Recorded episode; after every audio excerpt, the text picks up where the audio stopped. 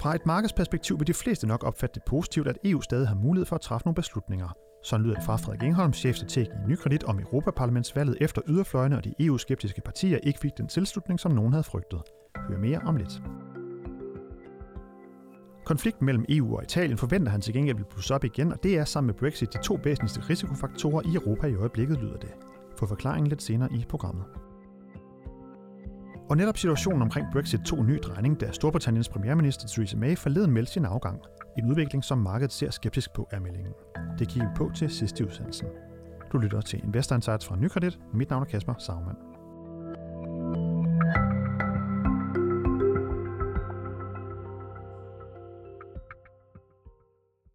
Det har været en øh, begivenhedsrig uge i Europa, hvor omkring 200 millioner borgere har stemt om, hvem de gerne vil have til at sidde i Europaparlamentet de næste fem år. Der er også kommet fornyet fokus på Italiens anstrengte forhold til netop EU, og så har Storbritanniens premierminister Theresa May meddelt sin afgang. Hvordan har de forskellige øh, store politiske begivenheder påvirket Nykredits syn på investeringsmarkederne? Det kigger vi lidt på i den her podcast. Derfor kan vi velkommen til dig, Frederik Engholm. Tak skal du have. Som er chefstrateg her i Nykredit. Frederik, hvis vi bare lige skal genopfriske hukommelsen i forhold til Europaparlamentsvalget. Vi har jo snakket lidt om det i nogle andre podcasts, om at det, det ikke var noget, man forventede ville have den store betydning på markederne, i modsætning til for eksempel det amerikanske valg i sin tid, øh, det, det seneste vi havde, hvor der var forventninger til, at det ville få nogle ret store markedskonsekvenser. Det fik det så måske i mindre grad, men hvorfor var det, at I havde regnet med helt kort, at Europaparlamentsvalget ikke ville blive den store markedsbegivenhed? Jamen, vi havde overordnet set det som, øh, som øh, sådan, at, at vi havde en forventning til, at godt nok ville der komme noget, noget, noget, noget skred i det, i det politiske landskab, sådan at, at specielt øh, de højre politiske partier ville vinde en større andel af stemmerne. Og, øh, og, og ville den bevægelse blive rigtig voldsom, så kunne det, kunne det give øh, EU nogle problemer, men vores overordnede forventning var, at den bevægelse ikke ville blive så voldsom, ikke ville blive øh, så voldsom, så så de her øh, EU-skeptiske kræfter vil blive dominerende. Og på den måde øh, kunne man egentlig fortsætte i den gænge, man har været i EU. Og det blev i virkeligheden også resultatet, at vi fik et system, hvor der godt nok er lidt mere polarisering inden omkring den politiske midte. Stemmerne blev fordelt ud på nogle flere partier, hvor der tidligere har været to kæmpe mastodonter, et, et socialistisk og et konservativt sådan partifællesskab. Øh, det er blevet spredt ud på lidt flere, lidt flere til den liberale gruppe og de grønne. Men, men, men yderfløjene, og specielt EU-skepsismen, den fik ikke det der kæmpe boost, som nogen havde frygtet, og som man kunne have frygtet på forhånd. Og det, og det, det var, egentlig, det, det var egentlig også vores hovedforventning. Og det var det, der kunne have pillet ved markedet. Ja, og det var det, der kunne have rystet markederne, hvis det var sådan, at, at den gruppe blev så stærk, så de kunne blokere alting og, og, og, og gøre, at man i virkeligheden ikke kunne, kunne lave nye regler i EU, fordi de hele tiden øh, forsøgte at blokere alt, hvad der skulle ske i den retning. Men her i Danmark, der snakker man jo ofte om, at, at EU har simpelthen så meget indflydelse på dansk lovgivning osv., men, men til synligheden så er markedet jo øh, ret ligeglad med, øh, det kunne man få det indtryk af, det, det, det, det er lidt, lidt halvligeglad med, hvad der sker i Europaparlamentet, eller hvad? Nej, men det, problemet er jo nogle gange, at når det bliver fremstillet som et problem, at, at EU har en, en, en stor indflydelse på dansk lovgivning. Altså jeg, jeg mener jo, at der er en række områder, og det tror jeg i virkeligheden også markederne mener, der er en række områder, hvor vi er relativt afhængige af, at EU kan træffe nogle fælles beslutninger, og vi kan blive enige om nogle ting, og vi dermed kan sikre en lovgivning, der for eksempel for erhvervslivet bliver relativt enslydende på tværs af Europa. Så, så jeg tror, fra et markedsperspektiv, der vil de fleste nok opfatte det som en positiv ting, at EU har mulighed for at træffe nogle beslutninger. Øh, der er en masse ting, vi har lagt derned, og, og, og, og det, at man ender med et system dernede, der, der, der kunne være blevet helt lammet, det vil klart for mig være negativt. Det vil ikke betyde, det vil bare betyde, at vi så ikke fik udviklet vores, øh, vores lovgivningssystem, så, så, øh, eller vores lov og vores regler, og tilpasse den virkelighed, der jo flytter sig rundt om os. Så jeg mener, det, det er rigtig positivt, at vi stadigvæk formentlig står med et system, hvor, hvor der er en, en, en rimelig stor konsensus om, at man stadigvæk har nogle, øh, har nogle ting, man skal opnå og, og, og, og, og skubbe, skubbe verden fremad, og, og man ikke bare skal stille sig på tværs af alt ny EU-lovgivning, som man kunne frygte, hvis, hvis skeptikerne havde fået en alt for dominerende stemme. Men, men netop det her med, at, at der er ting, nogle ting, der skal gøres og sådan noget, men det er jo stadigvæk måske nogle ting, der kan gå ud over nogle, nogle selskaber, nogle sektorer. Altså for eksempel, vi ser jo netop, de grønne er gået frem. Det kunne jo godt være, at det var nogle af de mindre grønne virksomheder, som siger, at det er ikke så godt, og så vil man se en markedsreaktion der, men det er ikke rigtig noget, man, man ser, eller hvad? Ja, men det, kunne man, det kan man også sagtens risikere, at, at, at hvis, den, hvis den bølge bliver for hård, så, så kan det være, at der er nogle af de industritunge virksomheder, der bliver ramt af det. Øh, det er en meget lang, langvarig proces, og man kan sige, at det, der er sket, er jo, at de grønne har fået en større stemme dernede. Det er jo ikke sådan, at de fylder det hele, men jeg tror generelt, så tror jeg egentlig ikke, at, at markederne ser specielt skeptisk på den her grønne bølge. Tværtimod, jeg tror, mange ser det som en mulighed, også investeringsmæssigt. Og de fleste virksomheder er jo ikke også i gang med at forberede sig til en, en virkelighed, hvor de prøver at gøre sig selv mere grønne, altså prøver at løbe lidt foran lovgivningen, for de ved, at det kommer på et tidspunkt.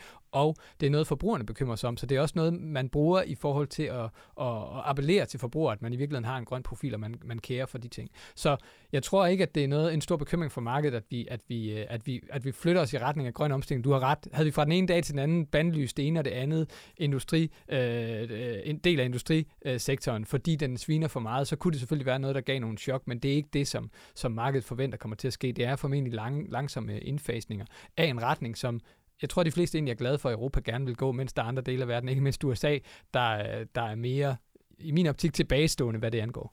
Men så er der et andet eksempel. Vi har jo øh, Margrethe Vestager som konkurrencekommissær i EU, og som har langet nogle større, store bøder ud til blandt andet nogle tech-selskaber. Det kunne godt være, at man at der, at der var nogen, at man, man kunne sammensætte Europaparlamentet på en måde, hvor man ligesom kan sige, okay, nu kommer der måske endnu mere fokus på det her med at lange bøder ud til tech-sektoren, eller hvad?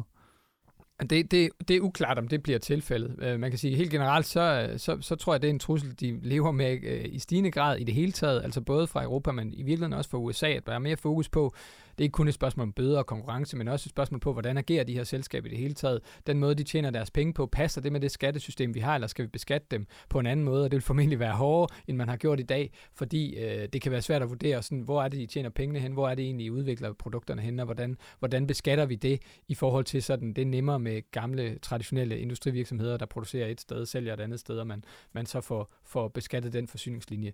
Øhm, så, så det er der fokus på over det hele. Du har helt ret, hvis, hvis, hvis det var sådan, at man, man, man havde en klar tanke om, at der blev skruet op for konkurrencelovgivningen i det hele taget, det blev meget sværere at agere på de europæiske markeder, så kunne det selvfølgelig også være noget, der ramte sektorer. Europa er et kæmpe marked. Men igen, jeg tror ikke, der er på nogen måde sådan er lagt op til sådan et skift. Det er ikke klart, at, at vi kommer til at gå i den retning, og, og den grønne vending, der er, den tror jeg egentlig, de fleste ser som en mulighed for Europa snarere end, end et problem.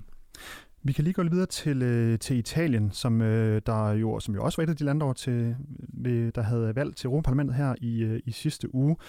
Der er kommet lidt ny uro omkring Italien og deres øh, anstrengte forhold til EU, kan man godt sige. Øh, forleden så lød det fra Italiens øh, indrigsminister og vicepremierminister Matteo Salvini. Han sagde, at øh, vi må ud af, af buret, som han sagde, i forhold til de her budgetregler, øh, som EU har, som Italien har lidt svært ved at, at overholde.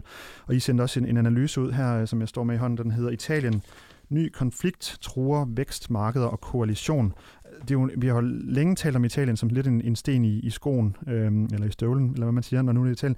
Hvor, hvor, øh, hvor galt er det på nuværende tidspunkt? Er det det værste, øh, vi, set, vi har set i forhold til Italien, eller, eller, er det, eller er det bedre, eller hvordan er det? Hvad er status? Kan man sige det? Ja, det, altså det, i forhold til den periode, vi står i nu med den nye regering, så tror jeg, at vi kommer til at se en konflikt, der lidt ligesom vi så det i efteråret, der, der kommer til at blusse op igen. Jeg tror bare, Forskellen er nu, at, at, at, at Salvini, den italienske regeringsleder, er måske villig til at trække den her konflikt længere, og også villig til at ofre regeringen i den. Og, og humlen er i virkeligheden den, at, at, at han, han har stillet sig op som en, der er mere skeptisk over for EU's regler end, end, øh, end, øh, end regeringspartnerne, øh, som bliver ledet af Di Maio altså fem, og femstjernebevægelsen. Og, og Di Maio har prøvet sådan lidt at nedtone det og sige, nu skal man også være ansvarlig, og man skal ikke kun tale sådan implicit sådan populistisk dunder mod EU hele tiden øh, hvor Salvini bliver ved med at holde på den her hårde linje, vi bestemmer selv, EU skal ikke blande sig i, hvordan vi gør, og hvis EU tror, at deres regler kan forhindre os i at, han stiller det op sådan, forhindre os i at få folk tilbage i jobs igen, så skal det ikke være sådan, det kommer til at fungere. Og det kan alle jo kun synes, at det, ja, det er rigtigt, det skal ikke være EU, der holder beskæftigelsen tilbage i Italien. Men, men humlen er bare lidt, at den, den medicin, Italien har, har doseret sig selv, har, været, har, har måske ikke været den rigtige. De gør ikke de ting, som de fleste peger på, er de største problemer for italiensk økonomi. Øhm, og det er det, som EU øh, jo også gerne vil diskutere diskutere med italienerne, udover at de så har nogle underskud, der, der går den gale retning i forhold til, hvad, hvad, hvad EU's øh, grænser tillader det. Så det handler ikke kun om, hvis jeg skal se det sådan lidt fra oven, det handler ikke kun om, at underskuddene stiger, det handler også om, at underskuddene stiger, stiger på en måde, hvor man ikke kan se, at jamen, det bliver bedre på lang sigt, fordi I faktisk øger jeres vækstpotentiale eller et eller andet, men underskuddene stiger først og fremmest, fordi de simpelthen ikke, øh, øh, hvad skal man sige, fordi de simpelthen bruger for mange penge på at, at, at betale ekstra penge ud, eller, eller forringe, øh, eller f- f- sænke pensionsalderen, gør sådan nogle ting, hvor man i virkeligheden ikke løfter vækstpotentialet på, på lang sigt. Så er Italien, er det den, er det den største sådan politiske øh, risiko, hvis man kan sige det, i Europa, i, eller i forhold til markedet i øjeblikket? Jeg synes i hvert fald, at det er en væsentlig i Europa. Det er svært at sige, om det er den største i forhold til et Brexit, der også er en, er en væsentlig faktor lige nu, og, og svært at vurdere, hvor meget det betyder vækstmæssigt. Men jeg vil sige, Italien er nok øh, kan man sige, en mere Italien kan ende med at blive en mere alvorlig risiko. Det er klart, at hvis det her går helt i hårdknude, så, så melder bekymringen sig igen om, hvorvidt Italien kan finde på at flytte med ideen om at trække sig ud af EU. Og der er, det er jo bare bemærkelsesværdigt, at de to partier, der har, der har luftet den tanke de sidste fem år, de står altså til at få sådan et eller andet sted mellem 55-60 procent af stemmerne, hvis der var et nyt valg i dag. Langt stærkere, øh, endnu stærkere, end de faktisk stod øh, ved, ved det foregående valg. Så ja, Lega og femstemmerne. Lega, Lega, Lega blev jo også størst her ved Europaparlamentsvalget i Italien, og tog øh, 34 procent af stemmerne i Italien. Så det, det er en stærk bevægelse. Og det, og det matcher fuldstændig den meningsmåling, de sådan vil få, øh, de har i forhold til et, et parlamentsvalg. Sådan er det jo ikke altid, at de ting matcher hinanden, men i forhold til et parlamentsvalg i Italien, der, der står de til at få lige så meget. Det er en fordobling af det, de fik for valget for kun et år siden. Så, så Salvini har haft kæmpe succes med den linje, han har haft. Modsat har femstjernebevægelsen haft svært ved at finde sig selv til rette i det her regeringssamarbejde og er, er gået noget tilbage. De var jo dem, der fik den, sto- den store øh, sejr ved, ved valget sidste år og fik over 30 procent af stemmerne. Øh, men det viser i hvert fald bare, at det er ikke sådan, at italienerne sådan i bekymring for den situation, Italien står i, en økonomi, der er gået i stå, øh, øh, diskussioner med EU i et erhvervsliv, der har, der har sådan tabt optimismen, statsrenter, der er steget. Det er ikke sådan, italienerne har sagt, okay, så gider vi ikke at stemme på dem en anden gang. Nej, tværtimod, lige nu så står Salvini stærkere, end han nogensinde har stået. Så det er en kampklar Salvini, der er klar til at, at møde den den, øh, den øh, økonomiske kommissær i en diskussion om, hvilken vej Italien skal. skal og, og det tror vi kan give noget støj, og det er en af grundene til, at vi skrev den her analyse, som, som sådan anslår en lidt mere forsigtig tone i forhold til europæiske aktier, som vi tidligere har været øh, meget glade for, og nu har, har skruet lidt ned for fra en overvægt til neutral. Hvad er det ikke? Ja, den kan vi lige øh, tage, øh, lige øh, gå lidt mere ind i det lige om et øjeblik. Jeg vil bare lige spille et lille lydklip for dig, hvor vi lige tager den tredje ting, jeg nævnte i introen, nemlig Theresa Mays afgang fra, fra Storbritannien. Vi kan bare lige høre klippet her. The second female Prime Minister, but certainly not the last. I do so with no ill will, but with enormous and enduring gratitude to have had the opportunity to serve the country I love. Men det er jo et meget allerede sådan ikonisk klip, tror jeg godt, man kan sige. Øh, jeg hørte, øh, du var inde i Millionærklubben fra 24 forleden, og i forhold til hvor øh, udsigterne for Brexit, hvor du nævnte, at øh, sandsynligheden for et hårdt Brexit og sandsynligheden for, at øh, Storbritannien bliver EU, de er måske øh, steget en lille smule. Øh, hvad, hvad siger markedet til, til den her udvikling, øh, som også øh, i forhold til, som også har påvirket Theresa Mays øh, afgang åbenbart? Jamen, jeg vil sige, umiddelbart så, så ser markedet nok lidt skeptisk på den udvikling, for, for, fordi det, der sker, det er, at, at yderpolerne, altså de to ekstremer, enten at, at vi får den ringste løsning, vi kan få, at de falder ud uden aftaler, vi så skal finde ud af, hvad pokker gør vi så, og man risikerer, at fra den ene dag til den anden, så kan man ikke handle særlig nemt med Storbritannien, for der er ikke nogen handelsaftale eller noget som helst på plads. Eller det, at de slet ikke går ud og ender med at forblive i EU, og alt det her bare har været en ond drøm og en masse spild af tid, det er jo to poler, og det gør, at markedet skal, skal gebært sig med to sådan udfald, der, der er vidt forskellige, og det, og det hader markedet. Og det betyder altid, at den her ekstra usikkerhed, der er ved at have sådan større sandsynlighed for nogle, nogle udfald i hver sin ende, og lidt mindre for det inde i midten, det, det, det reagerer man som regel lidt negativt på. Og egentlig også, selvom man kan sige, det, det kunne godt være, at den gennemsnitlige sandsynlighed for det hele var det samme. Og, og der er jo også en, en, en, en, som sagt en stigende sandsynlighed for et bedre udfald. Men generelt det her med poler, det gør som regel, at markedet bliver lidt mere bekymret, lidt mere og skal have en eller anden form for usikkerhedspræmie. Så det har sendt pundet ned og, og, og haft en, en, en sådan svag negativ effekt øh, over det seneste stykke tid. Og deadline lige nu, den er jo øh, den 31. oktober, hvor vi må vi se, om den bliver rykket igen. Det er jo aldrig til at sige. Men hvis vi lige skal opsummere her til sidst, du nævnte det lige selv før, at I har ender lidt på nogle kald i forhold til Europa, øh, gået fra øh, anbefaling overvægt øh, aktier i Europa til nu en, en mere neutral vægtning. Kan du lige øh, uddybe øh, lidt, hvad I har, hvad I har gjort? Ja, men vi har som sagt skruet ned for den samlede vægt i, i, i Europa, en region, som vi, som vi godt har kunne lide længe, men som også har været ramt af rigtig mange chok. Og det her, den her konflikt øh, omkring Italien kunne sagtens være en til ting, der kunne gøre, at folk sådan tænkte, ja, nu, skal vi, nu er der endnu en ting, der gør, at vi skal være lidt tilbageholdende med Europa. Øh, samtidig har vi stadigvæk øh, nogle, nogle andre forhold, som bliver ved med at spøge i baggrunden. Altså, Brexit kommer til at... Diskussionen om, hvem der skal være den nye, nye leder i, i de konservative, kommer til at fylde hen over de næste par måneder over sommeren også. Og de stærkeste kandidater ser ud til at være nogen, der er, er, er for en ret hård Brexit-linje. Øh, det, det bidrager til det, men Italien er faktisk hovedargumentet bag det her. Og, øh, og der må man bare sige, at, at vi ser altså øh, stor øh, risiko for, at diskussionen kommer til at blive relativt skinger mellem Italien og kommissionen, og det kan altså give den her nye, nye pres på italienske renter opad, og måske også øh, igen den her luften af ideen om, at øh, hvis I er alt for hårde ved os, så gider vi slet ikke at være med i klubben. Og 30 ud af euroen simpelthen. Ja, altså ja, ja, det er meget usandsynligt, vi når. Også, det er meget, det er meget, ja, I virkeligheden så siger de fleste, at man ikke kan træde ud af det ene, uden at træde ud af det andet. Så de to ting vil måske hænge sammen, men, men øh, det vil italienerne næppe, næppe ønske, men det alene det, at man, man genrejser den diskussion, det har vi set flere gange. Øh, Le Pen var inde i noget af det samme, da man havde det franske valg. Det hader markederne at reagere som regel negativt på. Og så kan man sige, så har vi også reageret ved at skrue lidt ned for vores eksponering i, i banker.